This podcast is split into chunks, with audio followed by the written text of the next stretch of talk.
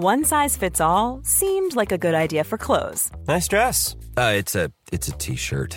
Until you tried it on. Same goes for your healthcare.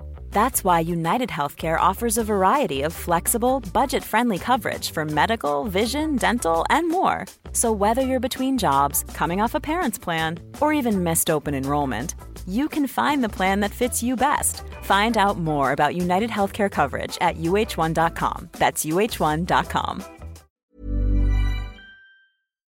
Hello, and welcome to another members-only Beast Inside episode of The Daily Beast, The New Abnormal. And we thank you so much for being here. Today, we have a very special guest with New York City mayoral candidate Maya Wiley. Maya is a lawyer, professor, and civil rights activist who served as the board chair of the New York City Civilian Complaint Review Board, as well as being counsel to New York City Mayor Bill de Blasio. So we talked to her today about the questions we wanted to hear as citizens of New York. And today we were joined by Harry Siegel, who's the senior editor at The Daily Beast. So my first question for you is, I love New York, and I've been here this whole time, and I'm a diehard, but it feels like I'm in the minority. And I'm curious to know, what's your plan to save us? No pressure. Yeah. Well, first of all, let me just start by saying, Molly, you are not in the minority. Okay, good. You are not. And I talk to all kinds of people from all over the city. And there is just, you know, New Yorkers, when it going gets tough, New Yorkers get tougher. So while there's a lot of chatter, it, you know, it tends to come from um, some some very vocal few versus the many. And so a big part of recovery from my standpoint and from what we've put out as a campaign is investing in New York, coming back, stimulating the economy, but doing it in a way that utilizes what we have and that does it in a way that invests in communities that have been hard hit by COVID. So New Deal New York, which is exactly what it sounds like. It is modeled on the principles of the New Deal that got us out of the Great Depression, but it is spending ten billion dollars to build things we need, to fix things that need fixing, that both help communities solve problems, but does it in a way that creates one hundred thousand new jobs, which we desperately need, um, and focusing, that's everything from things like affordable housing. That's things like creating, in the context of a Green New Deal, you know, resiliency to flooding where we need it. It's things like creating community centers or childcare. Is that like a green zone around New York for the flooding stuff? What would that be? Well, it can be different things depending on what part of the city. So what we're going to do is have a New Deal czar, because one of the things we have to solve is government taking too long to move capital construction projects forward, you know, to make it stimulative for the economy. We've also got to make government faster and more responsive. So having a senior cabinet member reporting directly to me as mayor, who's going to help with identifying the projects that are the smart projects, meaning they create the jobs we need, but they also solve the problems we need solving, and doing that in partnership with where and how those needs exist in communities that are hard hit. So it could be different things in different parts of the city, but as you know, about two-thirds of people who live in flood zones in this city are low income and people of color. So we're going to be making sure we're investing in keeping, keeping the entire city safe, but starting also where people have been hard hit. You were there early on in the de Blasio administration, and he said a lot of things when he was running for office eight years ago about building a fairer and more resilient city. And that was happening from like a high water mark of money and revenue and all that. And he fell short. I, I think we'd probably agree. So I'm curious what it is you see that you're bringing to the table that at this very difficult moment when revenue has collapsed and there's uncertainty about the future, you'd be bringing to City Hall that would allow for a uh, fairer recovery and a more resilient city on the other end. Thanks, Harry. I, I think that's true. And what I am bringing, first of all, is being a change maker that spent thirty years on doing just this, identifying the big ideas uh, and working on implementing them that actually makes the change happen. And doing it differently. You know, I think one of the things that um, we've been making sure we're doing as a campaign is looking at and being clear about what happens inside city government that can be fixed. That's my point about having a senior team member, a cabinet member who's there to break through the gridlock. That means having smart people in charge who are getting my support to get it done. because it requires a mayor. The real job of mayor is both holding the vision, as Mayor de Blasio did for universal pre-K, if you recall. I think that's something we all celebrate, and rightly so, is uh, recognizing what the vision is, empowering and enabling the senior leaders to make it happen by putting people in place who will make it happen, and both being the, not just the cheerleader for it, but the person who moves the barriers out of the way using that bully pulpit that is the big chair in City Hall. And also, you know, making sure you're taking the body blows, which sometimes you have to take in order to get stuff done. And that's a style of leadership that is very much mine. And I'll, I'll add one other thing, because I think I'm the only candidate in this race that has been in that very hot kitchen called City Hall and knows how hot it can get in there and what it takes to be resilient in the face of that heat. And it really is being partnering, leading by listening and learning, making sure that you're bringing people with you, not trampling over top of them. And that's why one of the things we've done in the New Deal New York strategy, and what we're going to do in everything we do, is make sure that it is reflective and responsive to the opportunities and ideas that people who are stakeholders in the city have, because it does take us all coming to the table. Uh, and that's a very different leader style than what we've had. And what is, you say your signature accomplishment is, and the roles you've had? And by the way, of course, Sean Donovan, although he never mentions it, talks a lot about Obama, also does have some City Hall experience. But on your resume as a prosecutor, a civil rights attorney, a professor at the New School, counsel to the mayor, head of the Civilian Complaint Review Board, like what have you done in, in those roles that show you're ready to run the city and have a workforce of three hundred fifty thousand people, you know, waiting for your lead, and, and to take on a challenge of that scope? Like what specific accomplishments up until now sort of point the way to where you would go? Yeah, you know, I went into city government after twenty-five years of being a, a not-for-profit leader and change maker, and everything from establishing a not-for-profit organization, and right after nine eleven with a baby in a bouncy seat and a mission to dismantle structural racism that nobody thought a Black woman in America could raise a dime for. Um, but I'll, but but I went into City Hall after doing that for twelve years, and after litigating and after lobbying, because city government is the place where you can actually implement ideas that are transformative and that touch people's lives. And when I went into City Hall, you know, that was the real, you know, promise and possibility of the administration. And I leaned hard into that. And one of the things that the, you know, there are a couple of things I would point to specifically. You know, let's take women and minority and business enterprises, right? You know, that was something that had, it, there was a title with no program, no staff, no funding, you know, and we walked in uh, and inherited about five hundred million dollars in spend to women and minority owned business enterprises. I got that up to one point six billion dollars in one year. And the way I did it is because the way you have to lead in City Hall is by recognizing you gotta call on your leaders in city government, right? As well as women, the people who are impacted, women and minority-owned businesses, uh, as well as your other allies who are elected leaders, like in Albany, because we had to do everything from helping and supporting agencies to find all the ways they could get those numbers up, all the ways in which we had to identify barriers that they had that were real, like getting people together and making change to legislation in Albany. And it also included recognizing how we had to hold agencies accountable. But that is management in City Hall. And that's why we made history by getting those numbers so high and matched them the next year. But what I'm really in particular proud of, because that's showing city government how to do what it does better and ways that help impacted people better. But, you know, universal broadband, you know, here's something where the mayor looked at me and said, I had been working on digital divide issues as a racial justice advocate. And the, I come into City Hall and the mayor says, that's yours, universal broadband. And I say, that's great. I'm so excited.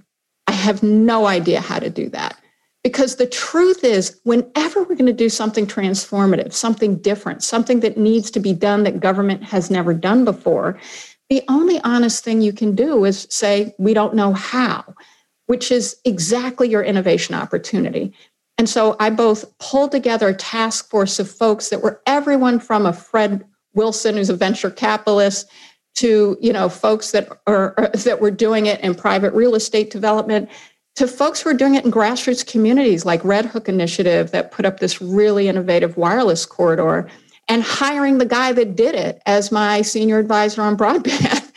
Uh, so we created a capacity, but we also, there was no one agency responsible for it. So what I had to do is, you know, when you're doing something different in city government from City Hall, sometimes you're you're a surgeon, you know, a neurosurgeon. You know, you have to create some neural pathways that don't exist. I got seventy million dollars into the capital construction budget.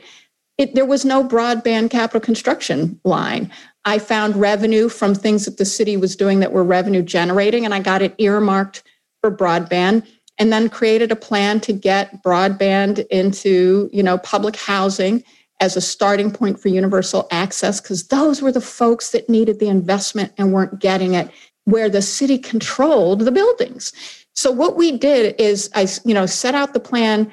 Ultimately, it resulted in every single apartment in Queensbridge Houses, the largest public housing development in North America, not just in New York City, uh, access that the government was paying for as a safety net to broadband access.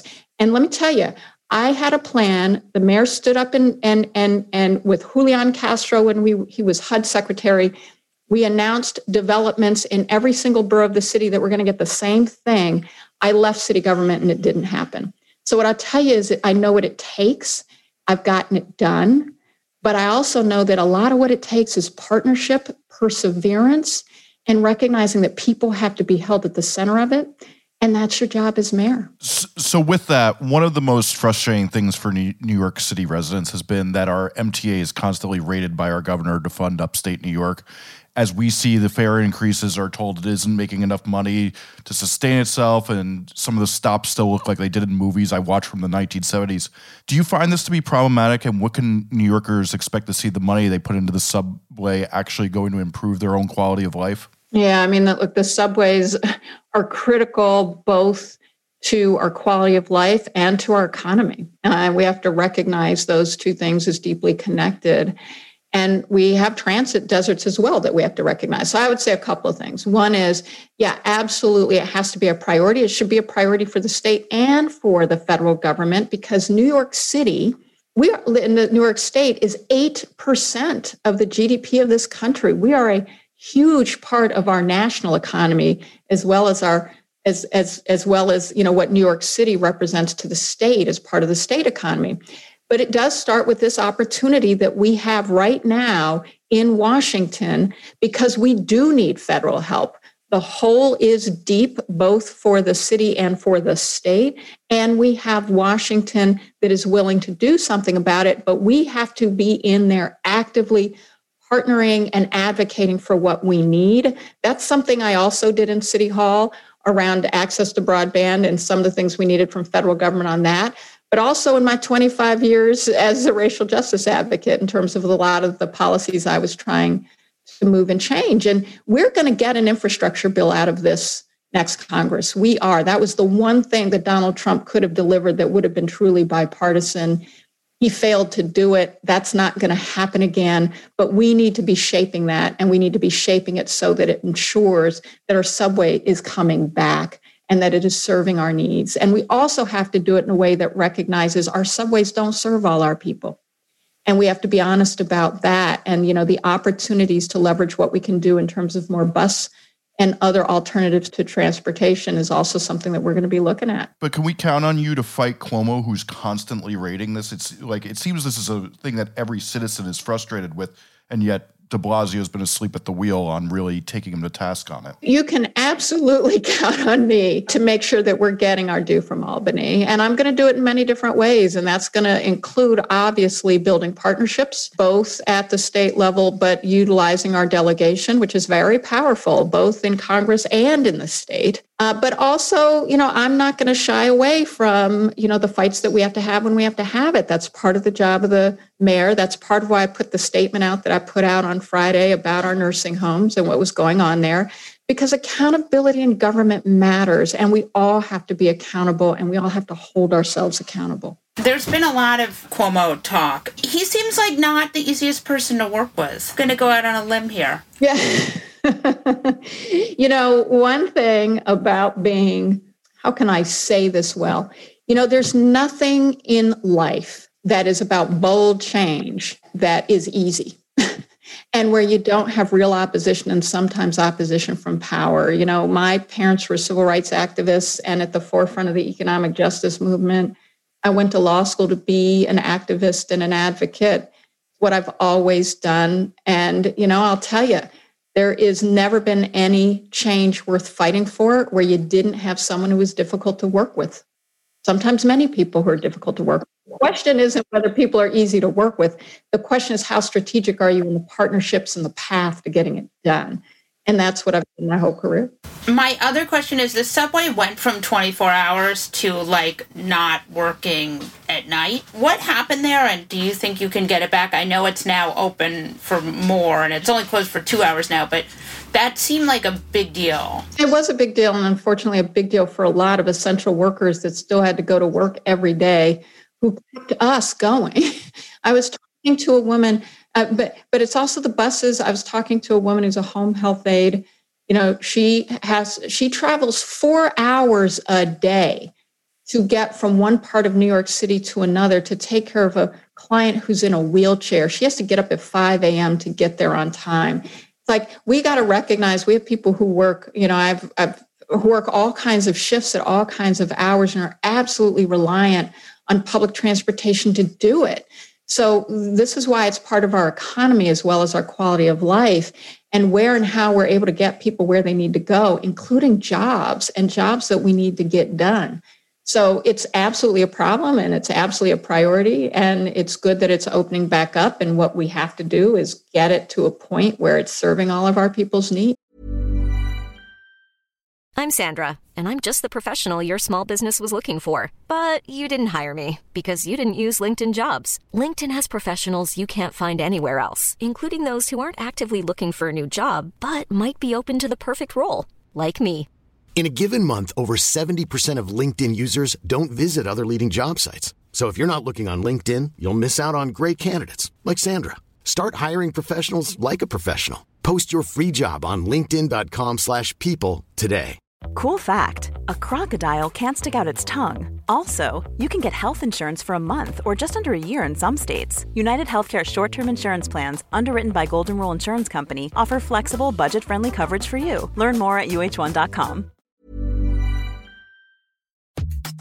This show is sponsored by BetterHelp. You know, there's something I've really been needing to get off of my chest lately, which is that everyone and their mother should listen to the Andre three thousand album because it lifts my spirits on a regular basis, one thousand percent. We all carry around different problems, big and small, and let's be honest, when we keep them bottled up, it can start to affect us negatively. That's where therapy comes in. It's like this safe space where you can unload all those burdens and start figuring out how to work through whatever's weighing you down. Therapy can make a difference. I know this from firsthand experience, and it's not just for those who've experienced major trauma. It's for anyone who wants to improve their mental well-being. Therapy can help you learn coping skills. It can teach you how to set better boundaries, and it can make you be a better version of yourself. If you're considering therapy, why not give BetterHelp a try? It's entirely online, which means it's convenient, flexible, and fits into your schedule seamlessly. Plus, getting started is as easy as filling out a brief questionnaire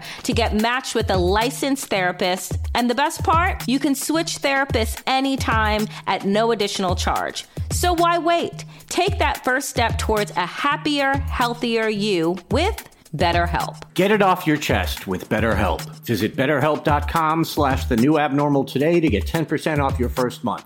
That's BetterHelp, H E L P dot com slash the new abnormal.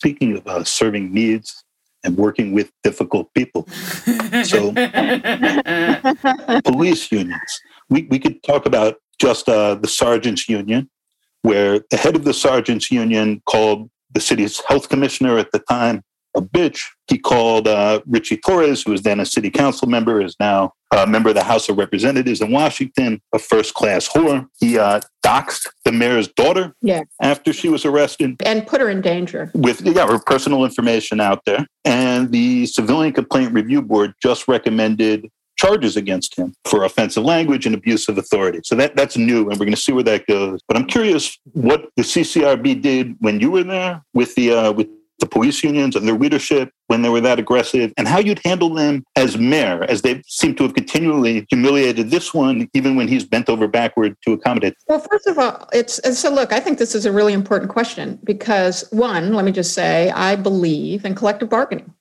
I believe that workers have a right to come together and have a voice about the con- terms and conditions of their employment so that they are safe and fair. After that, no, you work for us, you're public servants.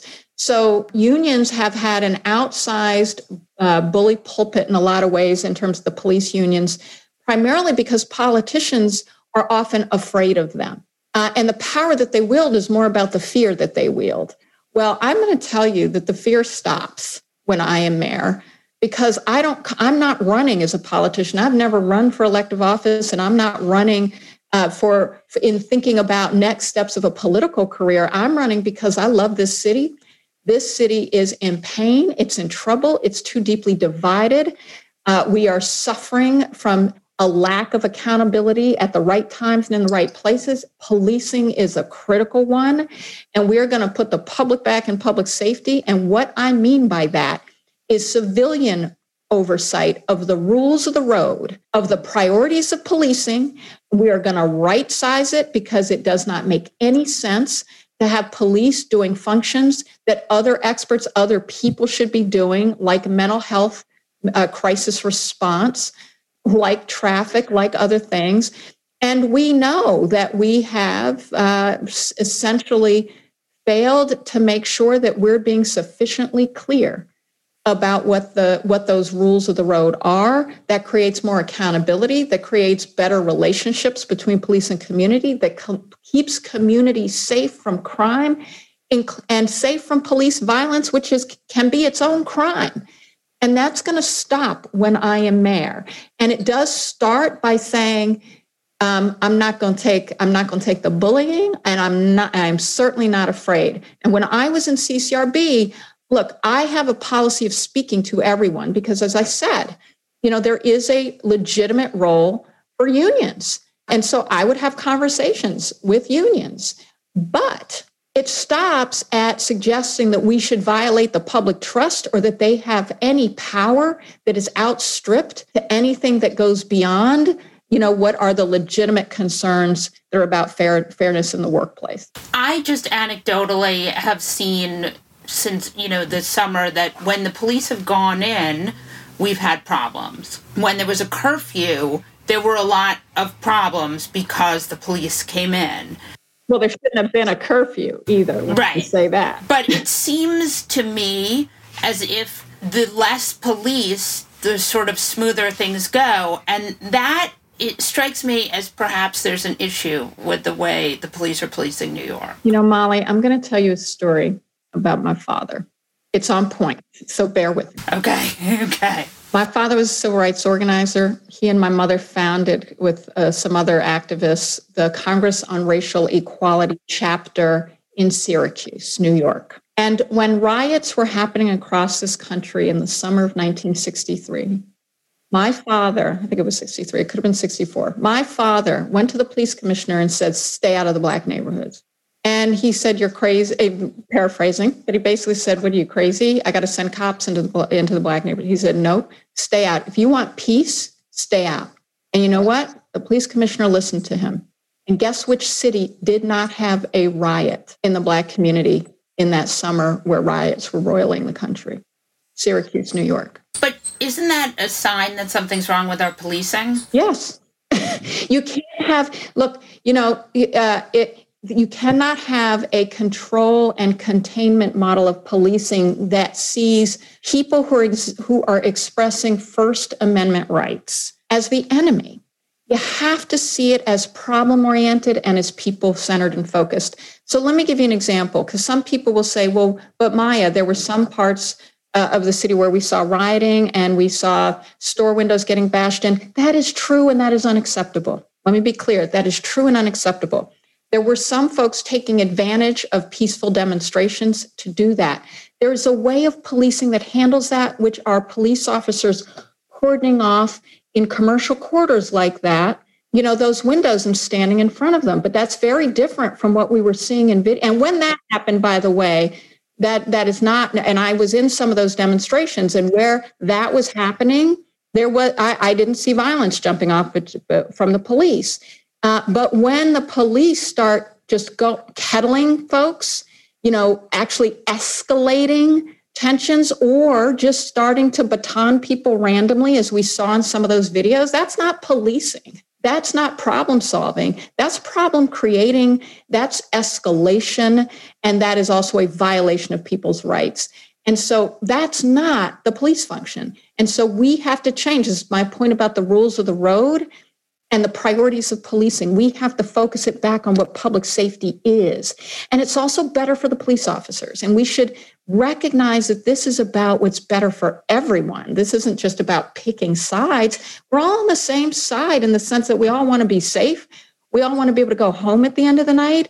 And we all want to know we can get where we want to go and do what we need to do and exercise our rights freely as, as residents of this great city. And that's what policing needs to be a part of, not a problem for. So a lot of people have seemed to frame this race by comparing the candidates as those who are coming from a place of seeking social justice and those who have a business acumen.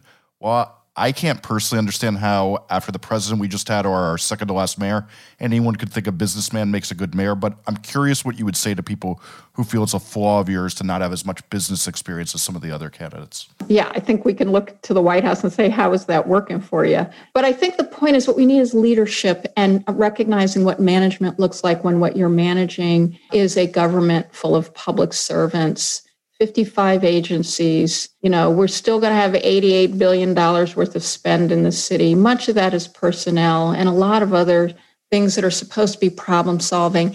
And what the management job is of sitting in that seat uh, called being the New York City mayor, and really what it is and what it takes. And I say this as, you know, I think it's understandable that people say we want to make sure we don't have a, a, a problem of management of city government. That's absolutely right. We should not have that problem. And what it takes, though, at a time of historic crisis is you need change management. But the change that we need is about how people's needs get met. That's not the same thing as running a business that's job is the bottom line on the profit margin. This is about people. And what we need is a management that understands that we have to pull everyone together. That means government, getting government to work with itself, which frankly, in a city where you have fifty-five agencies and almost three hundred fifty thousand employees, that's a management job that I have done.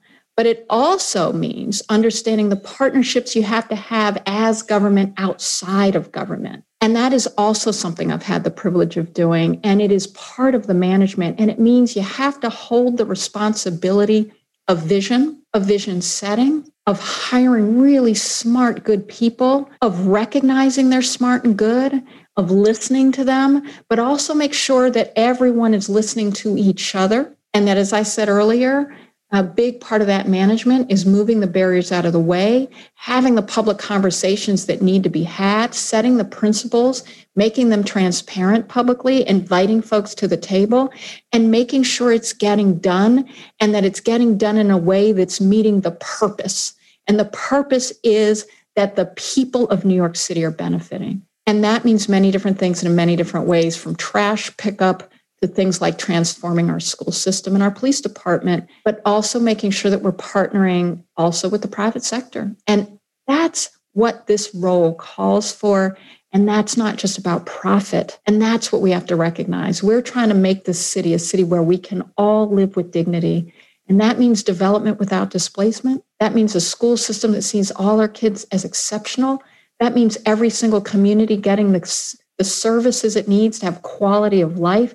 That means being safe in our streets, both from crime and from police violence. Very, very specific kind of leadership and management that requires a lot of different skills, and people are at the center of it. Maya, how do you feel about the Amazon deal and what went down and how it went? And do you have opinions? Well, look, my opinions are like all of the development deals that we, uh, you know, I've been seeing in this city. You know, we have to call, we have to be clear about principles. Principles are the, the people and communities, you know, of New York City should benefit. And we have to have an honest and transparent conversation about what that is, what that looks like. I did not see a transparent city hall or or state government for that level. You know, and, and Amazon made some of its own mistakes. Uh, there's there was plenty of blame to go around. But I think this is the point is, you know, a leadership that says, here are the principles of development. Um, we're going to be transparent about the process. We're going to be, make sure that all the voices are heard and heard about whether these principles are going to get met because we're going to be transparent about the deals. We also have to have much more long-term planning because we as a city don't do that. And so we get caught up in individual fight after individual fight after individual fight, rather than also feeling like we're laying a plan and a vision that we can all see and participate in, in terms of what our growth opportunities are. Uh, but but as mayor, I'll be involved, transparent and principled from the beginning of the process to the end on these, these big, important deals, uh, so that, you know, if they should sink because they're not going to deliver for people, they do. If they should move forward because they're going to deliver for people, they do. But it's not going to be behind closed doors, and it's not going to be ignoring the voices of people like residents of Queensbridge Houses or any other folks that deserve to have their voices heard as part of the process, to stress test and make sure that what we think is going to work and deliver for them actually does. It fell apart in such a weird way. Do you think that if it had been done in the right way, been good for New York? Well, look, you know, I think the deal went down because because it was viewed as a bad deal by people, but I don't know what the de- this is a, when you're on the outside of government looking in, what I saw was a whole lot of conversations that should have t- taken place that didn't. If I were mayor, I would have had a meeting with the residents of Queensbridge Houses, and I would have made it information bringing, where I made sure they had all the access to the information about what the deal was, what the deal wasn't, uh, and made sure they had a voice in it. I would have made sure that when we were talking about, you know, roughly twenty-six billion dollars in revenue that was going to come to the city and state, that we were having a discussion about how real was that revenue, you know, what we had done to stress test whether it was real, and then what we were going to do with it to make New York City, the lives of residents, uh, both particularly in that geographic area where the development was going to happen, but also for the city, like how it was going to help our city be better. Was it going to? Like, I, I think the importance of talking about what these things mean, because there's been so little trust in government and there's been so little trust in development projects because so often they haven't delivered. And it is the responsibility of government to make sure it's stress testing those things, to make sure it's accountable to them, and to make sure it's talking publicly and transparently about what the dollars are going to do and what they'll be used for. Uh, so that people can make a more informed decision. When you were working for the administration, for the de Blasio administration, on broadband access, I'm, I'm curious if you dealt with homeless shelters at all in the course of that, and how you think the mayor is doing with those right now, and as that's become an issue with, with children there who are going to school remotely but can't go to school because they don't have Wi-Fi. Our plan, you know, was starting with public housing uh, and wireless corridors and leveraging franchise agreements to get all of the access we could. In fact, we built in community centers into one of our agreements so we could get gigabit speed into, into more communities. Um, and homeless shelters at that time was not yet part of the discussion. Obviously, what I can tell you, having been engaged from City Hall side, is what it required. That should have happened fast. It should have happened effectively. And it didn't because I, I think there was not enough uh, attention paid to leadership that would have driven that and to making sure that it was a priority and the barriers were moved out of the way to get it done. And if I had been mayor, I would have gotten it done. Thank you. Thank you. I really appreciate it. And I apologize, I'm hopping off. I'm just, uh, I'm in one of those back-to-back scheduling modes. So I, I didn't need to rush off, but it was really a pleasure to be with you. And thank you so much for having me. On that note, we'll wrap this episode of The New Abnormal from The Daily Beast. In future episodes, we'll be talking to smart folks from The Daily Beast and beyond, from media, culture, politics, and science, who will help us understand what's happening to our country and the world. We hope you'll subscribe to us on your favorite podcast app and share the show on social media. Thanks so much for listening, and we'll see you again on the next episode.